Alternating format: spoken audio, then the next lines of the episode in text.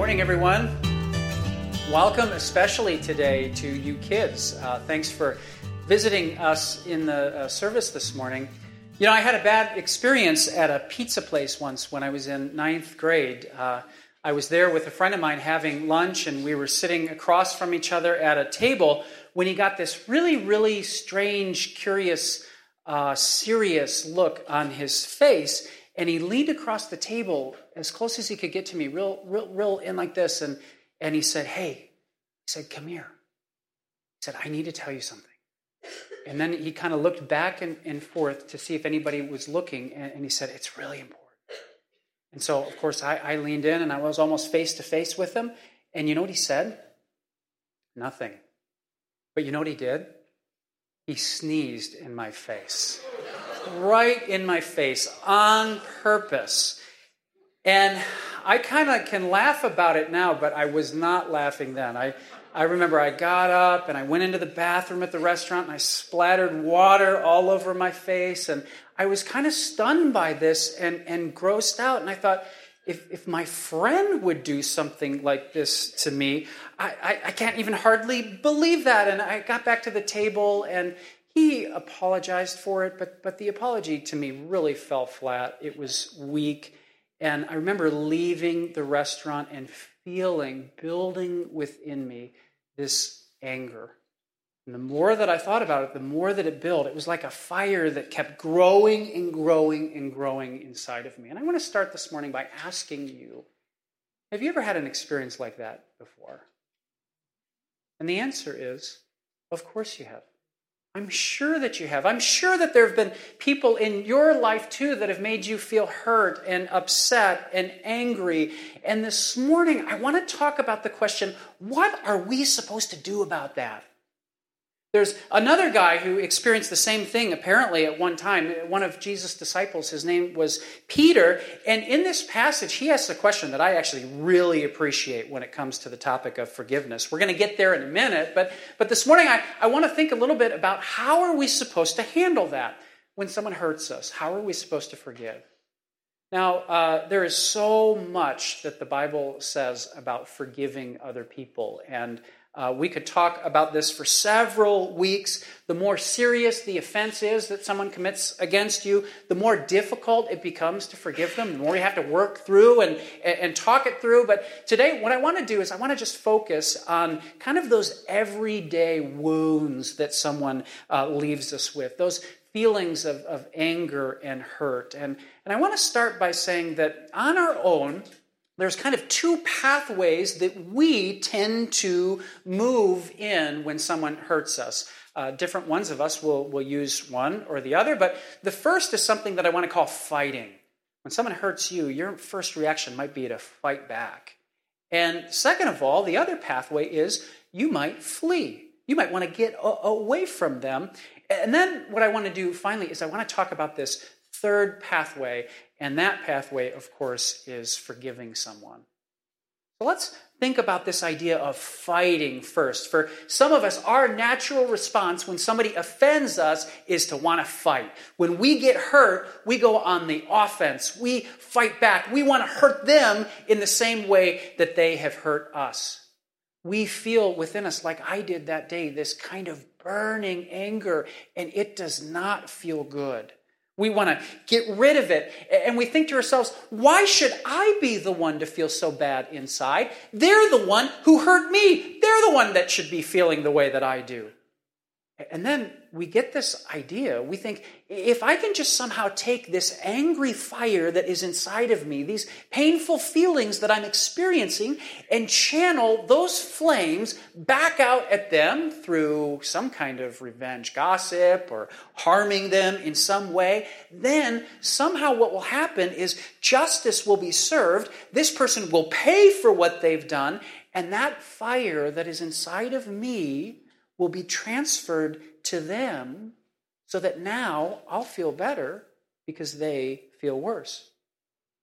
Now, for some of us who are prone to fight back, we, we fight back immediately, right? It's like we, we get hit, and as soon as we do, we want to punch back instead. It's almost an instinct.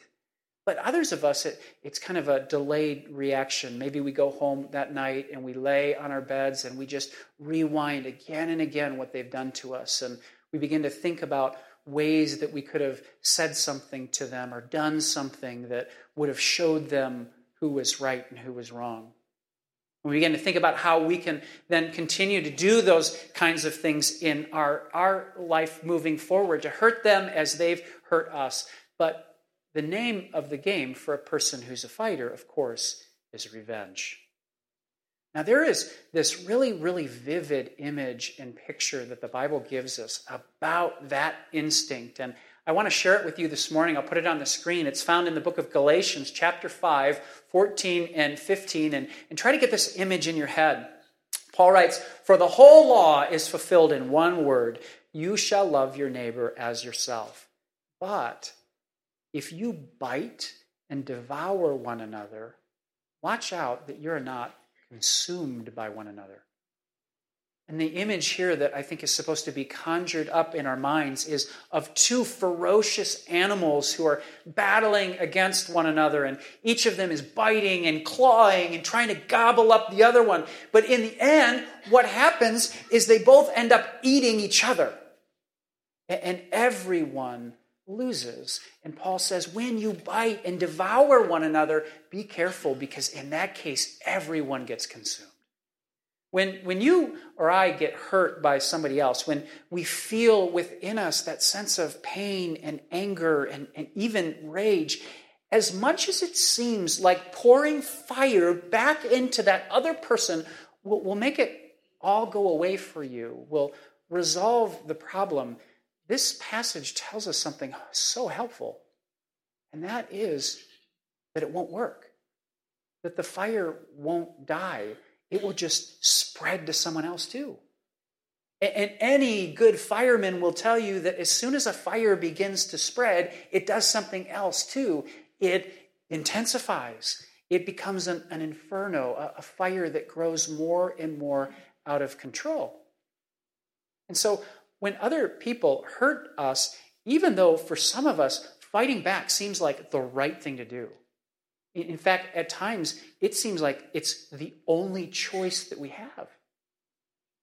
The, the wisdom of the Bible tells us that not only is that not a helpful pathway, but it's actually a harmful one. It does more harm than good. And yet, this first pathway that many of us are prone to take is to fight back. Well, there's another one that uh, we will often use to deal with problems when, when we've been hurt by other people. And it's really the opposite of this one. Uh, for some of us, our natural reaction is not to fight at all when we've been wounded. It's exactly the opposite. When, when we're hurt, our instinct is to flee, to get out of there as quick as we can. So we don't lash out so much as we draw in. And instead of going on offense against another person, we take kind of a defensive stance. And there's all kinds of different ways that people do this.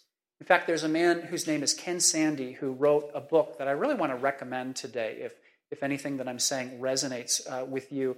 He wrote a book called Resolving Everyday Conflicts. It's a, it's a very uh, short, easy to read uh, book. And in it, he describes this uh, response of fleeing, and he calls it an escape response. Uh, this is when, instead of trying to resolve and deal with a problem that we have with somebody else in a conflict, what we do instead is everything we can do to avoid it. And one way to do this is just to deny that there's a problem at all. We just pretend that the problem didn't exist the, the friend didn't sneeze on me over lunch. It, it didn't happen. We'll just sort of move past it. I'll, I'll glaze over that issue and, and kind of make as if it was no big deal, that it, it didn't really hurt me, and that I wasn't embarrassed when it happened, that it didn't cause any harm, and that everything between me and that other person is good because I'm not going to worry about it. But what Ken Sande says is he says, in order to do that, you must be one thing, and that is a really good actor, right? What you've got to be able to do is you've got to be able to sort of plaster on a smile pretend everything's okay, and just move along until nobody notices anymore, and then hopefully people will be fooled. And if you can do a good enough job at that, maybe you can even fool yourself too.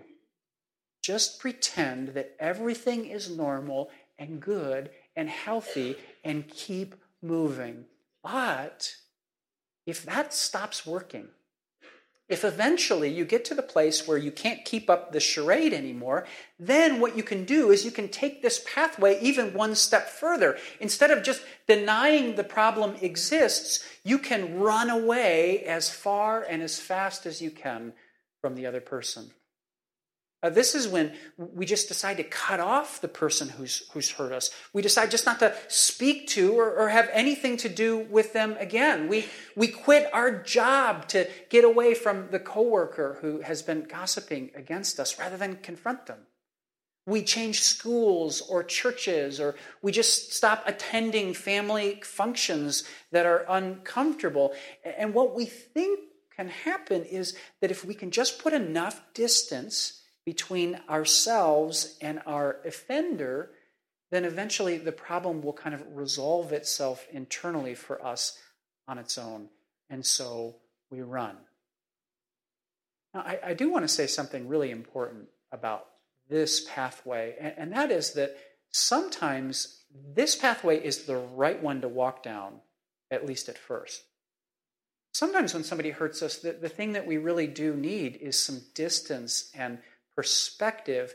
And forgiveness can, can sometimes be a lengthy, difficult process where we even need other people to help us work it through.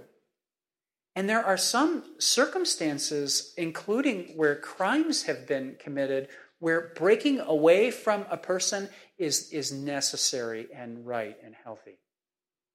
But in these everyday conflicts, long term, running is almost never the answer.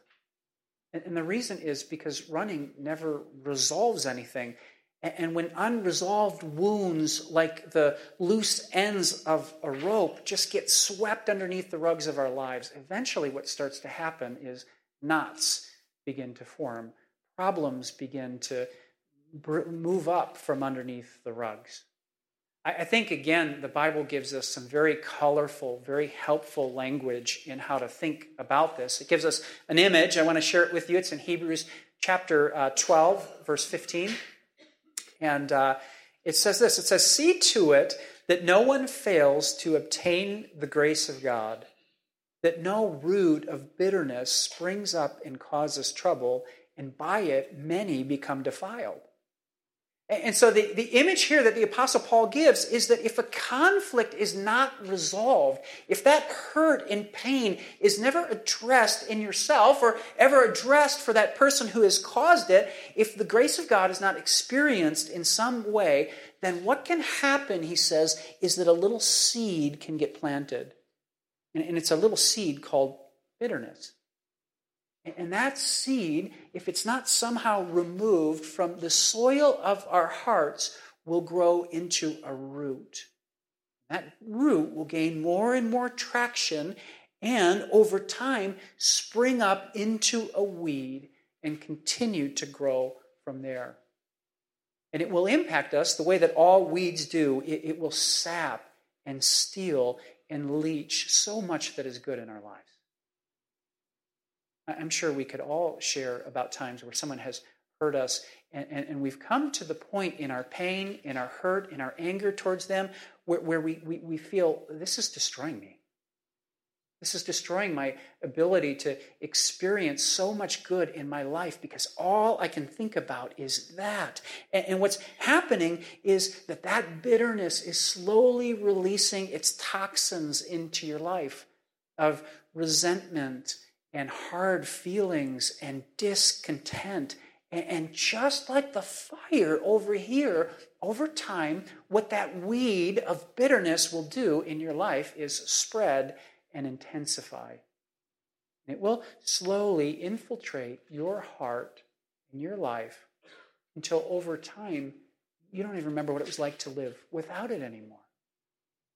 And so these two pathways fighting and, and fleeing that are so natural for us, and that each one of us tends to kind of head in one direction or the other to, to handle conflict, are, are not just unhelpful.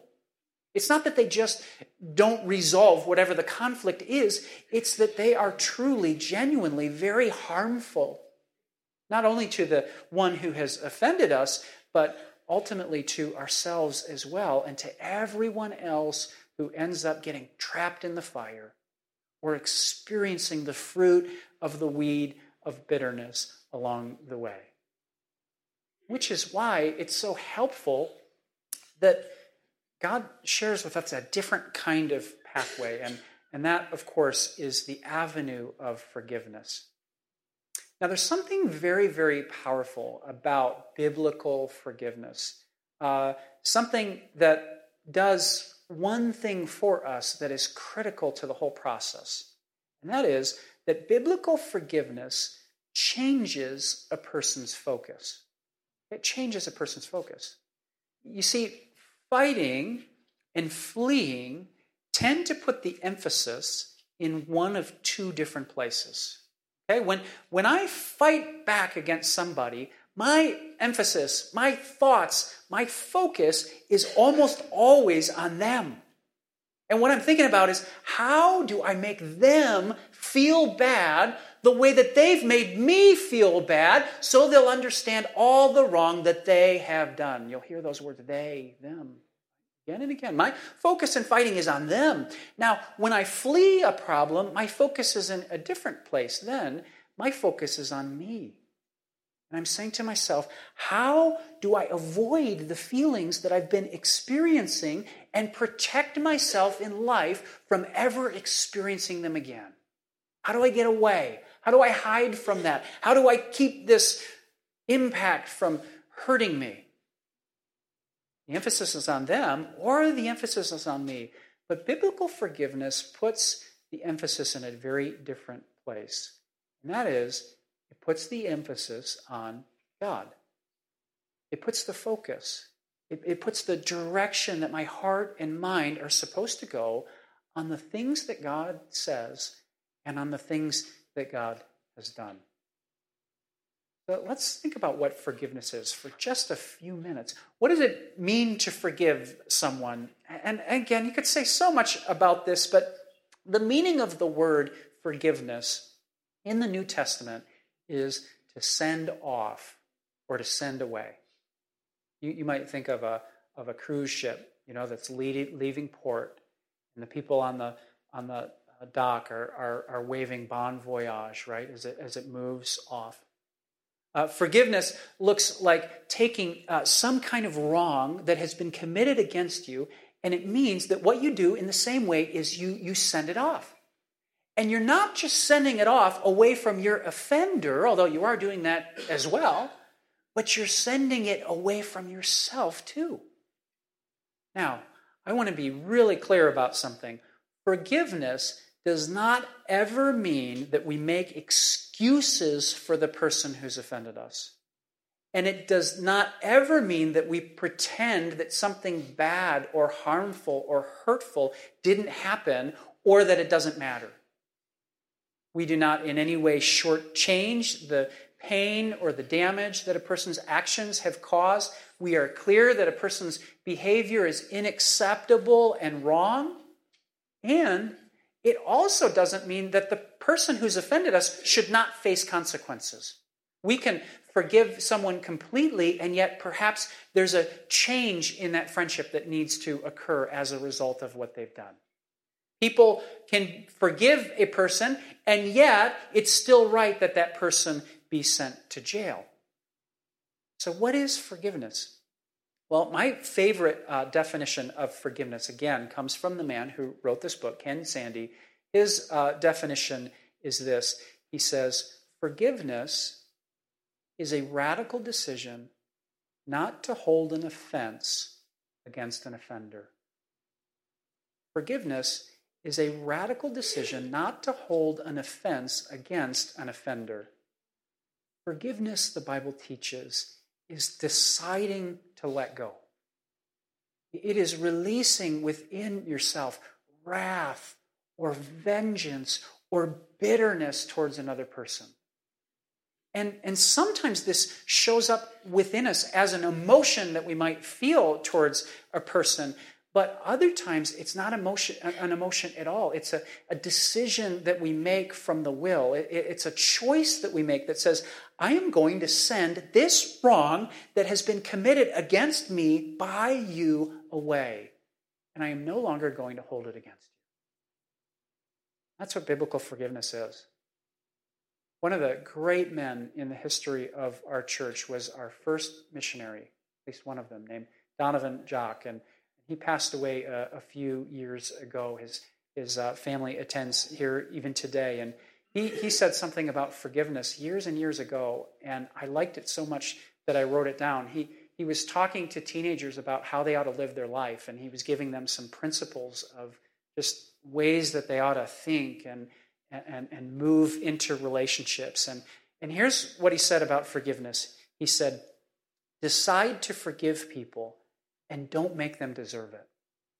In your life, just decide to forgive people and, and don't qualify it with the fact that they've got to deserve it. And that's exactly what biblical forgiveness is it is letting go even when the other person is not worthy of it at all. That's what the Bible teaches.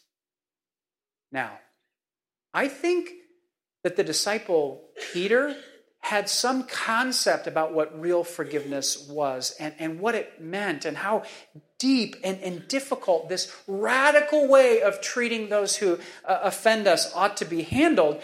And, and, yet he came to Jesus with, I, I think, just a very good, very helpful, very practical question about forgiveness. So let's go back to our passage this morning Matthew chapter 18, verses 21. It says, Then Peter came up to Jesus and said to him, Lord, how often will my brother sin against me and I forgive him? As many as seven times? Jesus said to him, I do not say to you seven times, but 77 times. Okay, so what's, what's going on here?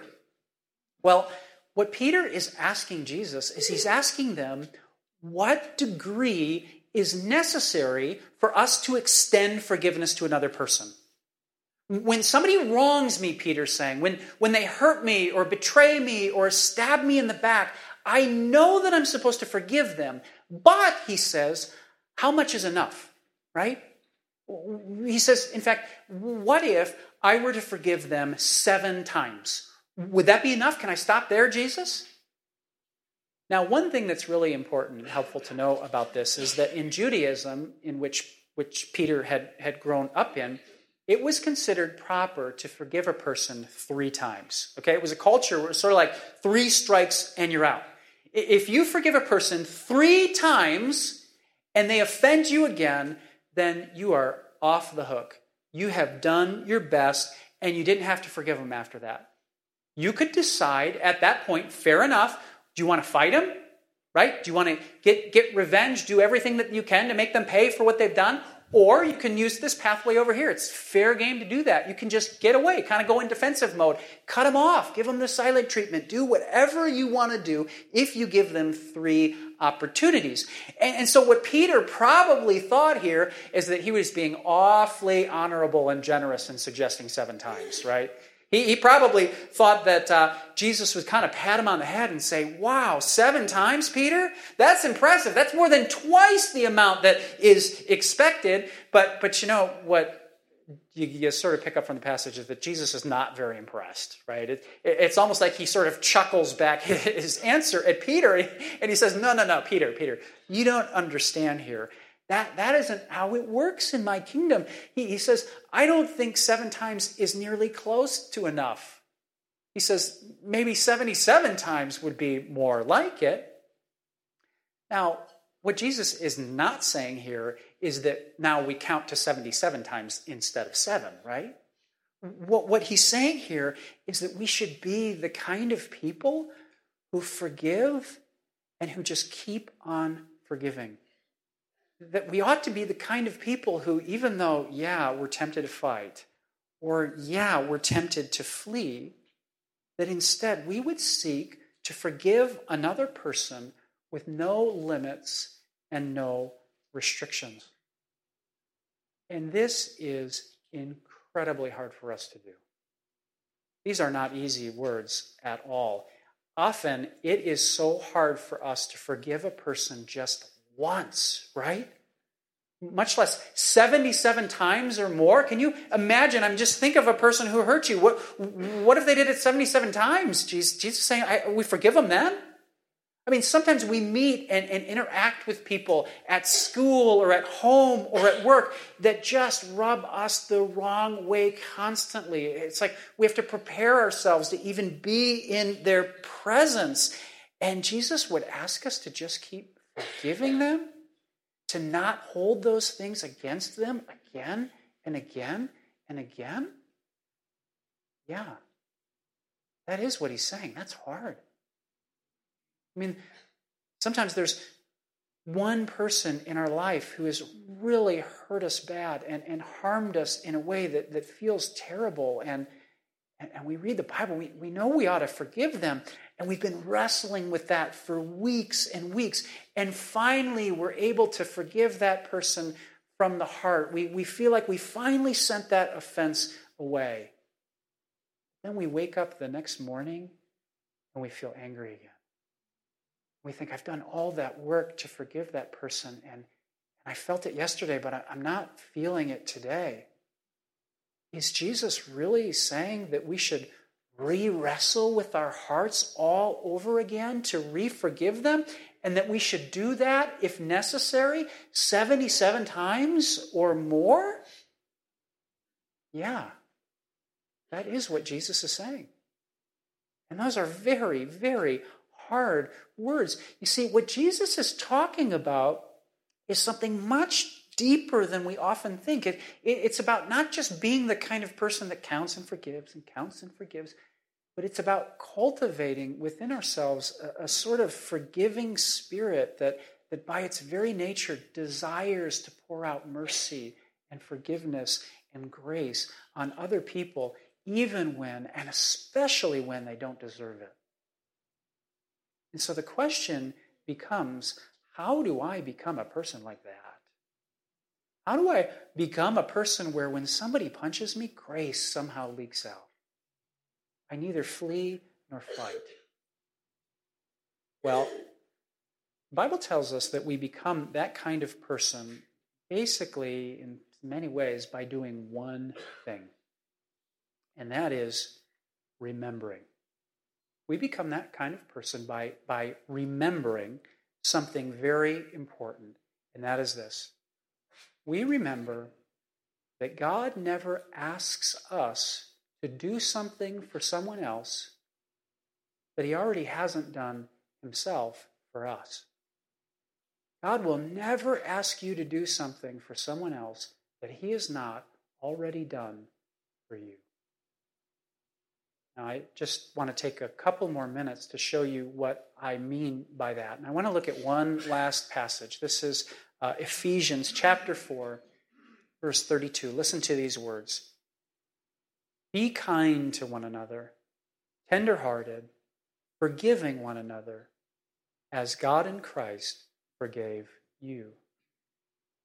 This is the essence of becoming a, a forgiving person, right here what, what the Apostle Paul is saying here in a nutshell is that we are to forgive for one reason, and that is because we have been forgiven.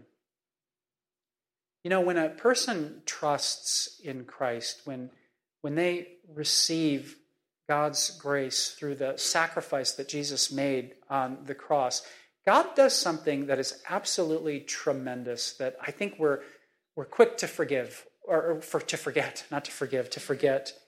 And, and that is that when we trust Christ, God forgives all of our sin.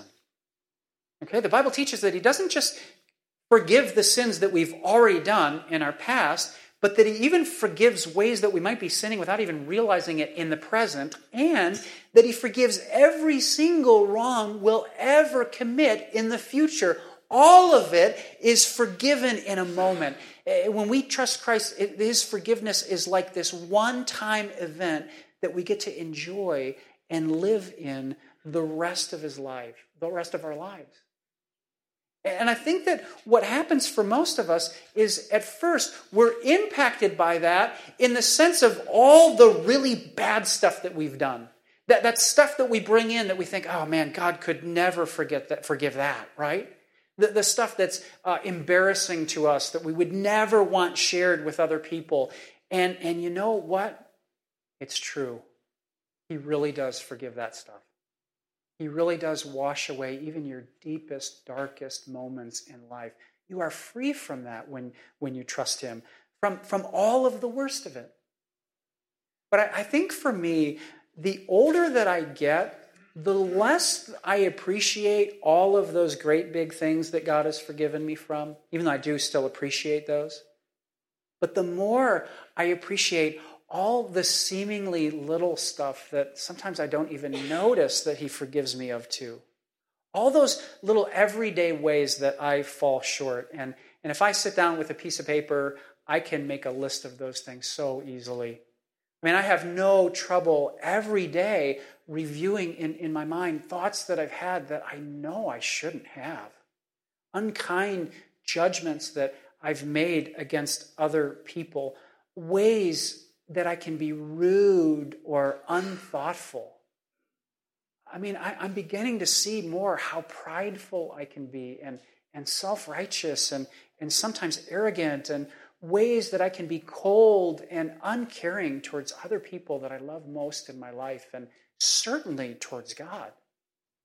I mean, there are opportunities that I have to do good every single day that I squander there are bad attitudes that I live in much longer than I should. And there are certainly many ways in my life that I do not put God first as I ought to. So, what I'm saying is, the older I get, the more aware I'm becoming not only of the depth of my sin, how deep it runs, but also the, the width of my sin. I mean, sometimes just thinking about it boggles my mind. How many faults over my entire lifespan, past, present, and future, has God forgiven? And you know what the truth is? I could never begin to count them. I could never even start. I do know one thing, though, and that is I am so glad that God does not limit his forgiveness to three things, or seven things, or 77 things. I would blow through that in less than a week. There's days I'd blow through that in less than a day. But what God has done for me again and again and again. And what he will do for me all of my life, again and again and again, is he will make a radical decision not to hold my sin against me. Because what he did so long ago is he sent all of my sin away from me and away from him, and he sent it to Jesus. But Jesus he did not send my sin away. Jesus took my sin upon himself. He gave up his life to pay for every single ounce of it. And what that means for me is that when God looks at me, instead of seeing and pointing out my sin, he sees someone who is clean, pure, righteous in his sight, someone who is, is free, someone who God does not hold my wrongs and my mistakes against. Now, think about this for just a second. Think about how hard it is for you and me to forgive other people just once, right? How angry we can get when, when they make even sometimes the slightest uh, offense against us, how those fires rage within our hearts.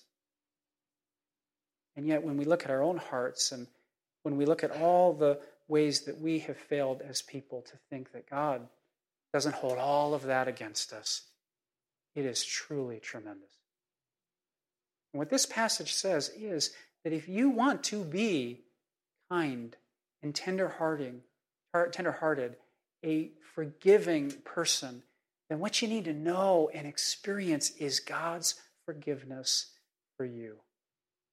And it is out of that great river of grace and mercy and kindness and forgiveness that God pours into us the strength and the courage and the humility, all of which we will need so badly to forgive other people, even one time, but three times too, and 77 times, and until we can no longer count.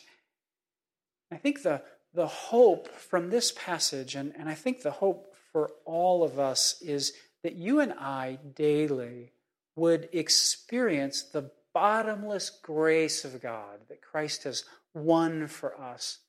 That grace and forgiveness of God that, that pours out of his heart, I hope, into your heart, and in, in which God desires that you would pour it out into the hearts of other people. People just like you and me, people who don't deserve forgiveness.